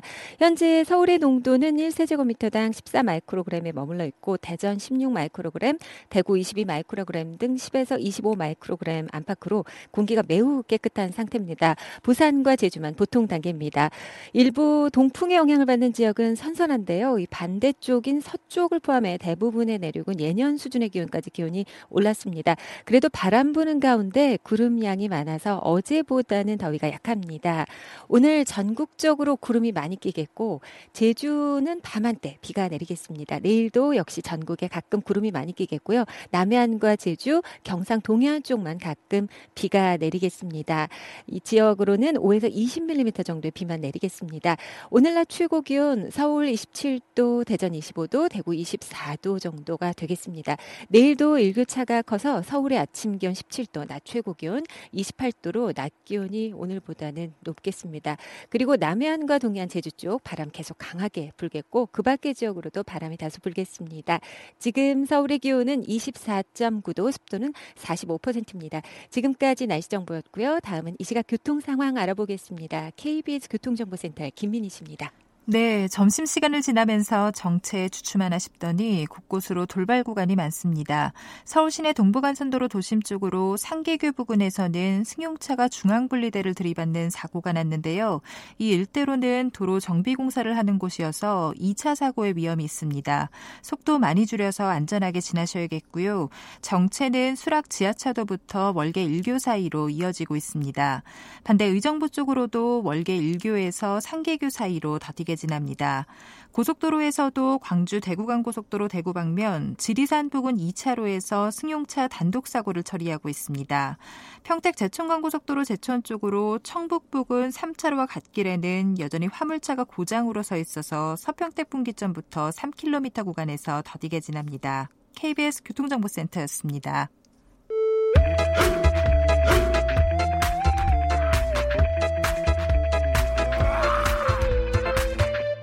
오태우래 시사 본부. 요즘 그 기독교계 명성교회 세습 논란으로 연일 기독교계 안팎이 시끄럽습니다. 명성교회가 속한 대한예수교 장로회 산하의 신학교입니다. 장로회 신학대학교 안인웅 총학생회장과 함께 신학생들이 세습에 반대하는 이유에 대해서 말씀을 좀 나눠보겠습니다. 어서 오십시오. 안녕하세요. 예. 어, 어제와 오늘 그 총회, 예장 통합 교단의 총회가 열리고 있다고 들었습니다. 네. 이 장로회 신학대, 장신대라고 제가 줄여서 말씀드릴게요. 네. 학생 수백 명이 이 총회를 방문했다면서요? 네, 그렇습니다. 어, 저희는 장신, 장로회 신학대학교는 8월 28일부로 개강을 시작하자마자 비상총회를 열고 신학대학원과 연합을 해서 네. 어, 동맹 휴업에 들어갔습니다. 그렇게 해서 세습에 저항하고 이 문제를 계속해서 공론하는 데 힘썼는데요. 9월 10일에는 400여 명의 신학생들이 어, 총회에 내려가서 음. 총대들을 향해서 그 목소리를 전했습니다. 네. 그러니까 이제 학생들이 이렇게 이제 피켓팅을 하는 상황에 대해서 예. 그 교회를 대표하는 곳이 총대라고 얘기하나요? 네, 그렇습니다. 이 총대에서는 어떤 반응 보이고 있어요? 어, 교회를 대표한다기보다 총회를 대표하는 분들이 총대인데요. 예. 어, 이 총대분들을 향해서 피켓을 들고 또 구호를 외치고 저희가 세습 철회 헌법 수호를 외치는 메시지를 전했습니다. 어. 어, 물론 이 총대분들은 이 총회에서 차, 약 1,500명 정도가 계십니다. 그렇기 때문에 많은 의견들이 있는데 네. 저희는 대부분이 저희들을 응원하고 지지한다고 확신을 하고 있습니다. 어. 왜냐하면 헌법위원회에서 이 세습 문제를 관련해서 다루고 있는데 오후 어제 오후 회의 시간에서 이 회순 채택을 할 때 많은 분들이 이 문제를 가장 먼저 다뤄야 한다라고 손을 들었던 걸 봤을 때 학생들은 저희들을 지지한다고 어, 생각을 합니다. 예, 상황을 좀 정리해 볼게요. 이전부터 몇몇 대형 교회에서 부자 세습이 이어져 왔던 것을 알고 있습니다. 예. 어, 또 총회 내부에서도 자성의 움직임들이 있었던 것으로 그때마다 알고 있는데 그 총회라는 곳에서 헌법을 고쳐서 세습을 금지하기로 했다면서요. 예, 맞습니다. 근데 그럼에도 불구하고 이 명성교회는 다시 또 세습 논란에 휩싸여 있는데 어떻게 해서 가능한 겁니까? 2013년에 세습 금지법은 총대들의 870대 80이라는 압도적인 숫자로 통과되었습니다. 예. 이 세습 금지법이 통과된 이유는 세습 문제가 교회에서 너무나도 어, 계속해서 이어지기 때문에 이것을 막기 위해서 의도적으로 제정을 했던 것이고요. 음. 이 제정을 했던 장소가 명성교회였습니다. 네. 그래서 어느 정도 명성교회를 겨냥하여서 이 세습 문제를 하지 말라라는 음. 의미에서 결정을 했던 것인데 어, 그 직후에는 김사화 목사님과 김하나 목사님이 이것에 대해서 어, 세습 금지를 하는 것은 역사적인 요구다. 네. 이렇게 해왔는데. 당시에는. 예. 그런데 이제 김사화 목사님께서 은퇴하시고 난 이후에 이것들을 번복하게 되고 헌법을 어기고 노예를 파행시키고 또 세습에 반대하는 목사들을 노예에서 파 출교를 시키는 어떤 음. 그런 완전히 초법적인 사태들이 계속해서 이어져 나가가면서 이 세습을 옹호하게 되었습니다. 네. 그 명성 교회 측의 입장이 이런 거라고 하네요. 총회 헌법을 어긴 것이 아니고 우리는 총회 재판국의 판단을 받은 사안이다. 이런 주장인데 여기에 대해서는 어떻게 답변을 하십니까? 그렇지 않습니다. 어, 교단 헌법 제28조 6항에 보면 어, 은퇴하는 목회자의 어, 직계 비속은 어, 대물림 받을 수 없다라는 것이 명시가 돼 있고요. 음. 근데 이것을 자의적으로 해석해서 재정 당시에 효력이 발생한 것임에도 불구하고 이미 김사원 목사님이 은퇴한 목사이기 때문에 가능하다라는 식으로 이제 빠져나가는 그런 선택을 했는데 네. 매우 잘못된 해석이라고 생각합니다. 어. 그 명성교회 교인들이 그 교회 결정을 좀 존중해 달라 이런 문구를 들고 어제 그 피켓팅하는 현장 맞은편에서도 또 같이 맞불 피켓팅을 했다고 들었어요. 네 그러니까 맞습니다. 교인들이 원하는데 뭐가 문제냐 이렇게 주장을 하는 경우도 있다면서요. 그게 교단의 어떤 정신을 완전 뿌리채 흔드는 행위인데요. 왜 그러냐면 장로교는 7위회가 있습니다. 7위회는 당회, 노회, 총회 순으로 구성이 돼 있는데요. 당회는 노회 7위를 따라야 하고 노예는 총회 7위를 따라야 합니다. 음. 그렇기 때문에 총회는 가장 최고의 기구라고 할 수 있는 것이죠. 이렇게 하기 위한 것은 어, 교회의 공공성을 살리기 위한 것입니다. 교회는 개인의 것이 아니라 공공의 것이기 때문에 이것들을 살려서 이 7위 구조를 만들게 된 것인데요.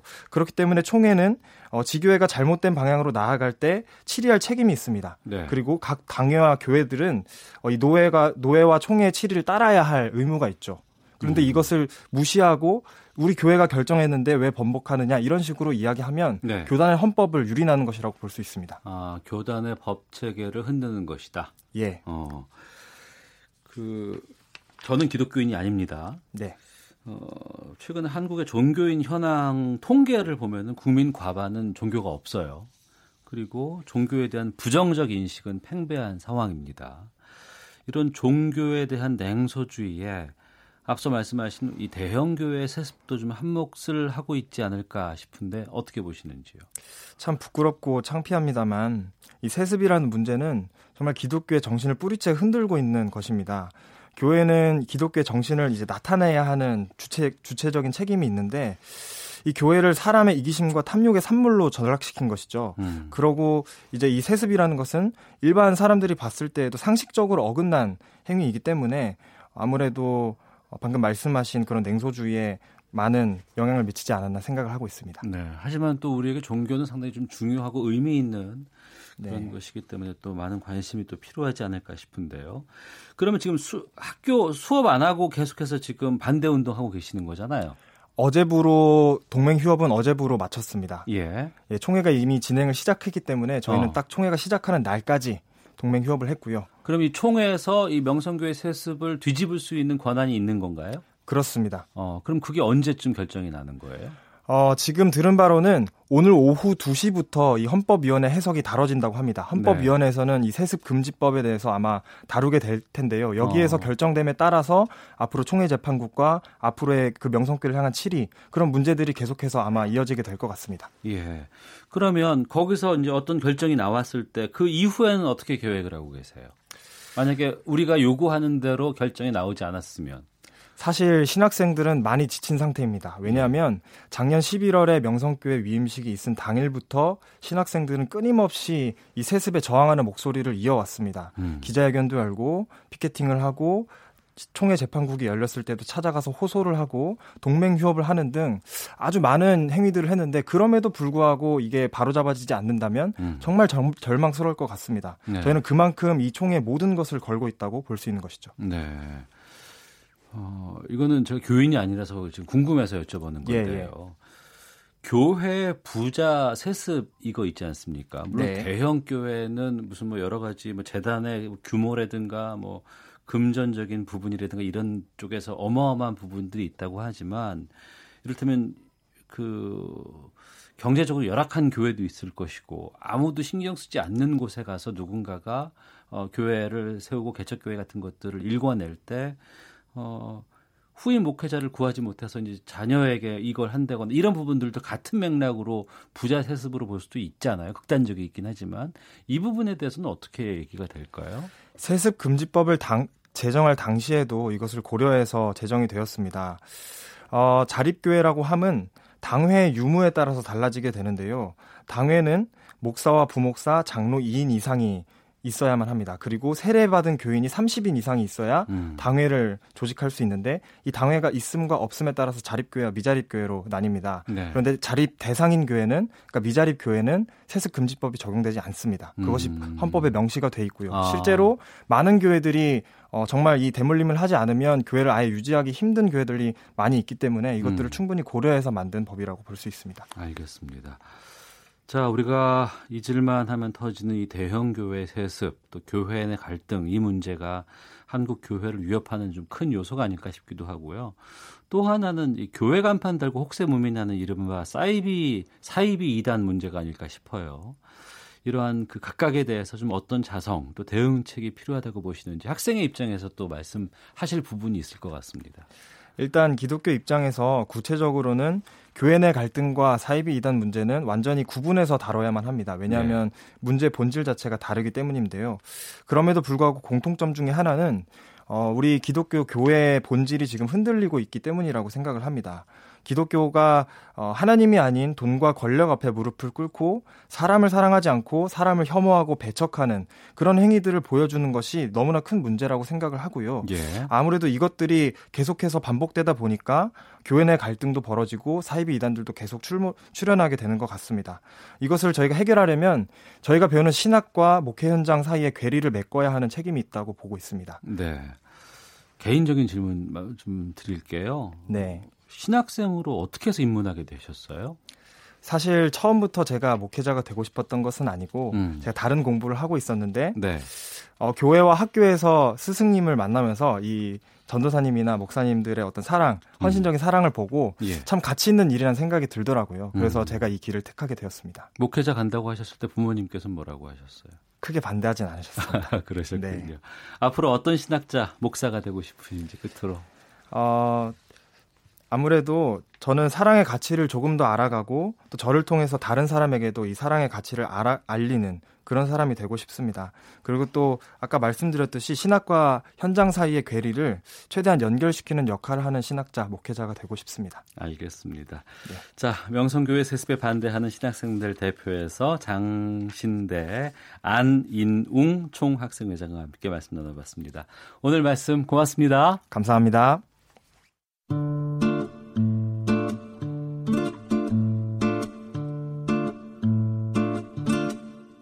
오태훈의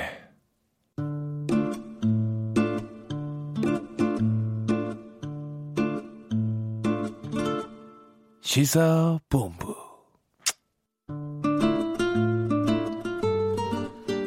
매주 화요일 연예 문화 소식의 이면에 숨은 의미를 알아보는 코너입니다. 하재근의 문화살롱. 하재근 문화평론가와 함께하겠습니다. 어서 오십시오. 예, 안녕하세요. 예. 저도 이거 참 궁금했는데. 네. 세계적인 중국 스타죠. 판빙빙의 행방이 묘연해진 지가 벌써 석 달이 지났다고 합니다. 네.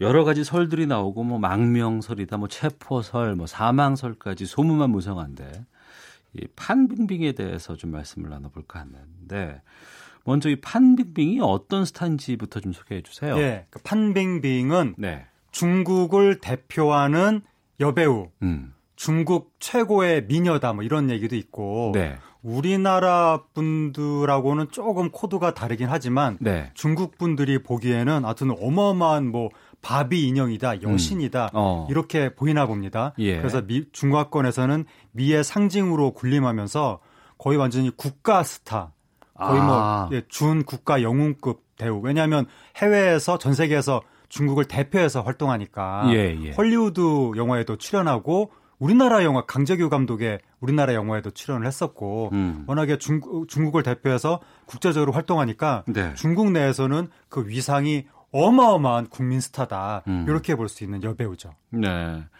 예전과 다르게 최근에 중국의 스타 산업이라든가 연예 네. 사업이 상당히 많이 활성화가 돼 있잖아요. 네. 그래서 우리나라의 배우들이나 스타들도 네. 중국에 진출해서 많이 사업 뭐 출연도 하고 네. 하곤 하는데 이 정도로 중국의 최고의 미녀라고 불리고 뭐 헐리우드까지 함께 한다고 하면은 네.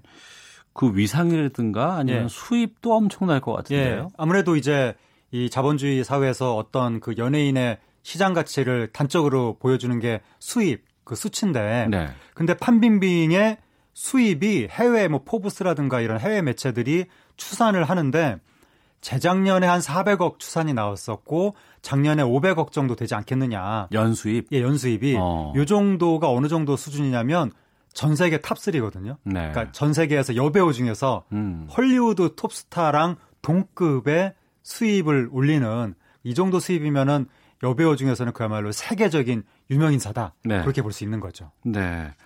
이렇게 수입이 어마어마하면은 그 중국 내에서의 영향력 이런 것들도 꽤 높을 것 같아요. 영향력은 당연히 대단하죠. 그러니까 어. 보통 이제 어떤 연예인의 영향력을 이야기할 때 단적으로 영화 배우 같으면은 이 영화 배우가 나 이 영화 하고 싶어 하면은 그 영화가 제작이 되는 거죠. 네. 그럼 영향력이 어마어마하다라고 하는 건데 판빙빙이 하고 싶으면 영화 제작은 뚝딱 되는 거고 음. 칸 영화제 같은 데서 특별히 무슨 출연작도 없는데도 괜히 막 거기 가서 초청받아서 레드카펫 그이 그 뭐라 그러죠? 워킹하고 네. 하거든요. 그러니까 그럴 정도로 해외 영화제에서 초청할 정도로 어마어마한 사람이니까 중국 내 영향력은 더 말할 것도 없죠. 그런 사람이 네. 중국에서도 해외에서도 인정받고 많이 알려진 스타가 네. 사라졌어요? 네. 그 너무나 놀랍죠. 그, 이제, 그 사라진 스토리를 이제 처음부터 말씀드리면 예. 일단 올해 5월 달에 예. 5월 달에 중국의 중앙 TV, CCTV 거기 한 진행자가 최영원 씨가 그 추이 융위안 중국어로 그 분이 판빙빙이 최근에 영화를 찍으면서 100억 음향 계약서를 썼다. 어. 음향 계약서가 뭐냐면 이중 계약서.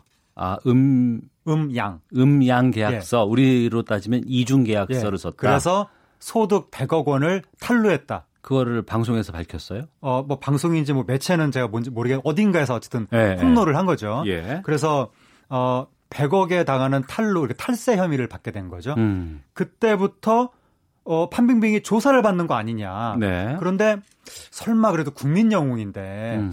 그 초범인데 이 정도 가지고 엄청나게 처벌할까? 뭐, 뭐 추징하고 뭐 집행유예 정도 나오지 않을까? 네. 그렇게 생각을 했었는데 네. 그때부터 어찌된 일인지 판빙빙이 사라진 겁니다. 어. 나타나지 않는 겁니다. 그 사라졌다는 거는 여러 매체에 등장하지 않는다는 뜻인지 아니면 네. 정말 모습이 안 보이는 거지 중국에서. 그러니까 뭐 그 제가 판빙빙 차에서 중국에 가본 적은 없지만 예, 예.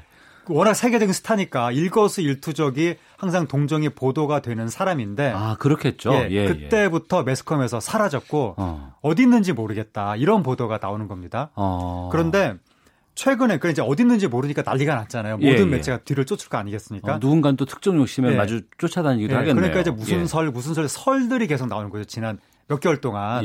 그래서 가장 최근에 나온 설이 뭐냐면 미국의 로스앤젤레스에 가서 정치적인 망명을 신청했다. 어. 그리고 성룡이 뒤를 봐주고 있다. 예. 이게 최근에 이런 보도가 나왔습니다. 어. 그랬더니 그 다음에 나온 보도가 중국 모처에 감금이 돼 있다. 예. 상태가 참혹하다. 어. 이런 식으로 보도가 나왔습니다. 예. 근데 그저께 한 그저 2, 3일쯤 전에 판빙빙의 최근 사진이라면서 공개가 됐는데 아 사진이 나왔어요? 예, 어. 사진이라면서 예. 그 사진에 판빙빙이 수갑과 족쇄를 차고 공안 옆에 서 있는 모습이 사진이 나온 거죠. 어, 예, 예. 그래서 뭔가 공안한테 붙잡혀 있는 상태인가? 네. 그런데 나중에 또또 다른 매체에서 그 사진은 영화 리허설로 찍힌 것이다. 음, 이렇게 아. 나오면서 지난 몇 개월 동안 판빙빙은 나타나지 않고 네. 설설설설설 이렇게 돼 있는 상황입니다. 그런데 그게 뭐딱 부러지게 어떤 뭐 진실 보도가 나오는 것이 아니고 계속 설만 나오는 거잖아요. 그러니까 너무나 놀라운 게 예. 아까 제가 막 말씀드렸잖아요. 중국을 대표하는 배우고 예, 뭐 세계적인 예. 스타고. 근데 이런 사람이 아무리 좀 어떤 의혹이 제기됐다고 하더라도 음. 수사 받으면 되는 거지. 네네. 왜 사라지나? 예. 어떻게 사라질 수가 있는지 너무 이상하고 그리고 이게 지금 이렇게 우리나라에서까지 화제가 됐잖아요. 몇 개월째 지금 화제가 됐거든요. 그런데 중국의 대표적인 연예 매체에 최근에 판빙빙 미국 망명설 이게 우리나라에서 크게 이슈가 됐었는데 그게 보도가 안 됐다는 거예요. 어. 중국 매체는. 예. 그리고 중국의 포털, 바이두 같은 포털, 음. 그리고 웨이보 같은 SNS 이런 데서도 판빙빙을 검색을 하면 이런 그 실종 관련된 관련 기사가 안 나온다는 겁니다. 우리나라는 그런 급에 만약에 일이 터진다 그러면 네티즌 수사대가 가만히 놔두지를 않을 것 같은데 지금 우리나라 발칵 뒤집혔고 네. 모든 매체가 요즘 뉴스 많이 하잖아요. TV에서. 예, 예. 이 스타는 과연 어디로 갔나. 어. 날마다 보도를 하면서 지금 그 난리가 날 텐데. 중국은 오, 그러면은 네. 여러 가지 그런 루머만 생산되고 어떤 결정적인 보도가 나오지 않는 거는 뭐 네. 일정 정도의 차단 같은 게 있다고 봐야 되는 건가요? 그러니까 건가요? 이게 차단이 있지 않고서야 어떻게 보도를 안 할 수가 있겠습니까? 어. 이런 여러 가지 그 미스테리한 것들에 대해서 예. 심지어 한국 매체가 이렇게 크게 보도를 하고 있는데 음. 그러니까 중국에서 어, 검색해도 나오지 않고 기사도 나오지 않는 것은 이것은 권력의 작용이다. 아, 라고 추정을 하고 있는 거죠. 예. 그리고 궁금한 게 앞서 예. 이제 무슨 뭐 CCTV에 뭐 진행자가 뭐 폭로를 했다고 하는데 예. 탈세만 갖고 이렇게 뭐 사라진다거나 뭐 이럴 수도 있어요? 아니면 다른 게 또 있을까요? 이게 지금 말이 안 되는 건데 탈세를 했으면 조사를 받으면 되죠. 아까 제가 말씀드린 것처럼. 그렇죠. 예, 예. 경찰 조사건, 검찰 조사건. 벌 받거나 세금 다시 토해내거나. 네, 조사받고 재판받고 추징하고 뭐 대부분 다 그렇게 흘러가는 건데. 예. 그 우리나라 같으면 그러면 이제 자숙하잖아요. 한 1년 있다 다시 나오고. 근데 왜 몇 개월째 사람이 사라졌는가. 어. 너무 이상하고. 그래서 단순한 탈세 문제만이 아니라 더 큰 부정 비리가 있을 것이다. 음. 이런 얘기도 나오지만 개인 비리 때문에 사람이 사라진다는 건 이해가 안 되기 때문에 네. 그 차원이 아니라 권력층과의 어떤 관계에 의해서 음. 뭔가가 틀어진 것이 아니냐. 아. 그래서 최근에 심지어 어떤 사람은 최근 한국에서 어떻게까지 이걸 분석을 했냐면 시진핑의 중국 내 입지가 최근에 흔들어, 흔들리고 있다. 예. 트럼프가 지금 공격을 하고 있기 때문에 어. 무역 전쟁을 걸고 있기 때문에 그래서 중국 내에서 잠자고 있던 시진핑 반대파가 시진핑을 공격하면서 권력 구도가 흔들리고 있기 때문에 판빙빙이 유탄을 맞은 거 아니냐. 심지어 우리나라 시사 프로그램에서 이런 분석까지 나왔지만 이건 좀 오바 같기도 하고. 그 그거야말로 그냥 그 들어 들어 여러 가지 지금 예, 추정만 예, 나오는 겁니다. 알겠습니다. 그런데 예. 이런 추정이 나올 정도로 상황이 매우 불확실하고 음. 마치 우리나라 1980년대 초에 네. 어떤 여배우가 사라진 적이 있거든요. 그때 아, 우리 아, 예, 예. 우리나라에서 뭐 어떤 소문이 퍼졌냐면 어. 이거 우리나라 권력자하고 모종의 관계가 있었는데 음. 그 권력자한테 밑보였거나 권력자의 부인한테 밑보여서 해코지를 당하고 어딘가로 이렇게 추방당했다. 네, 그런 네. 소문이 퍼졌었거든요. 아, 예. 마치 그런 소문이 퍼졌던 우리나라 30년 전 과거를 떠올리게 합니다. 어. 그 중국이 뭐 개혁 개방 통해서 이제 국민 국민들에게 뭐 정신적인 자유 이런 네. 것들을 많이 뭐 가져다 줬습니다만 또 한편으로는 좀 강력한 여론 통제라든가 이런 것들 감시 이런 네. 부분들 아직도 존재하고 있다는 방증이 아닐까 싶어요. 이런 예. 상황이 지금 계속해서 떠돈다는 예. 이유가. 그러니까 중국이 정치적으로는 통제, 경제적으로는 자유 이렇게 간 거죠. 그러니까 예. 경제적으로는 자본주의, 시장주의 이렇게 간 거죠. 음. 우리나라가 그 모델로 압축 성장을 했죠. 네. 박정희 대통령 시대에 정치적으로는 통제, 경제적으로는 자본주의 음. 그렇게 가다가 우리는 시민혁명을 통해서 유월항쟁 같은 것을 통해서 정치적 자유까지도 획득을 했지만 네. 중국은 천안함 사태 때 탱크로 그걸 밀어버렸죠. 음. 그래서 여전히 정치적으로는 통제, 경제적으로는 자본주의 이 체제로 가고 있는데 네. 이 체제에 우리로선 이해할 수 없는 어떤 흑막 같은 거 어. 그런 게 이번에 판빙빙 사태를 통해서 예, 예. 다시 한번 드러나고 있는 것 같습니다. 예. 천안문 사태죠. 천안함 사태라고. 아, 제가 그랬습니까? 아, 죄송합니다. 예. 천안문 사태. 천안문 사태. 그러니까 아직까지는 어디에 있는지 확실하게 좀 결정이 나거나 뭐 보도가 완벽하게 지금 지, 사실 보도가 난 건 없잖아요. 아무것도 모르는 거예요. 아, 루머만 계속 많이 네, 지금 들리고 너무 이상한 겁니다. 어. 지금 중국 최고의 스타가 어떻게 몇 개월 동안 이렇게 사라질 수가 있는가. 알겠습니다. 좀 이렇게 소문의 뭐 상황을 좀 파악해보고 좀 사실을 확인해보려고 했습니다만 아직까지도 이 소문의 진실이 어떤 것인지에 대해서는 예, 뭐 시간이 좀다 아, 다 됐나요? 네, 다 됐습니다. 아, 예. 네. 과거에도 이런 사라진 사례가 중국에 있어서 어. 그것까지 합쳐서 지금 화제가 되고 있습니다. 예, 여기서 마치도록 하겠습니다. 네. 자, 고맙습니다. 네, 네. 문화평론가 하재근 씨와 함께 했습니다. 자, 오태훈의 시사본부 여기서 인사를 드리겠습니다. 내일 오후 12시 20분에 다시 찾아오겠습니다. 오태훈이었습니다. 안녕히 계십시오.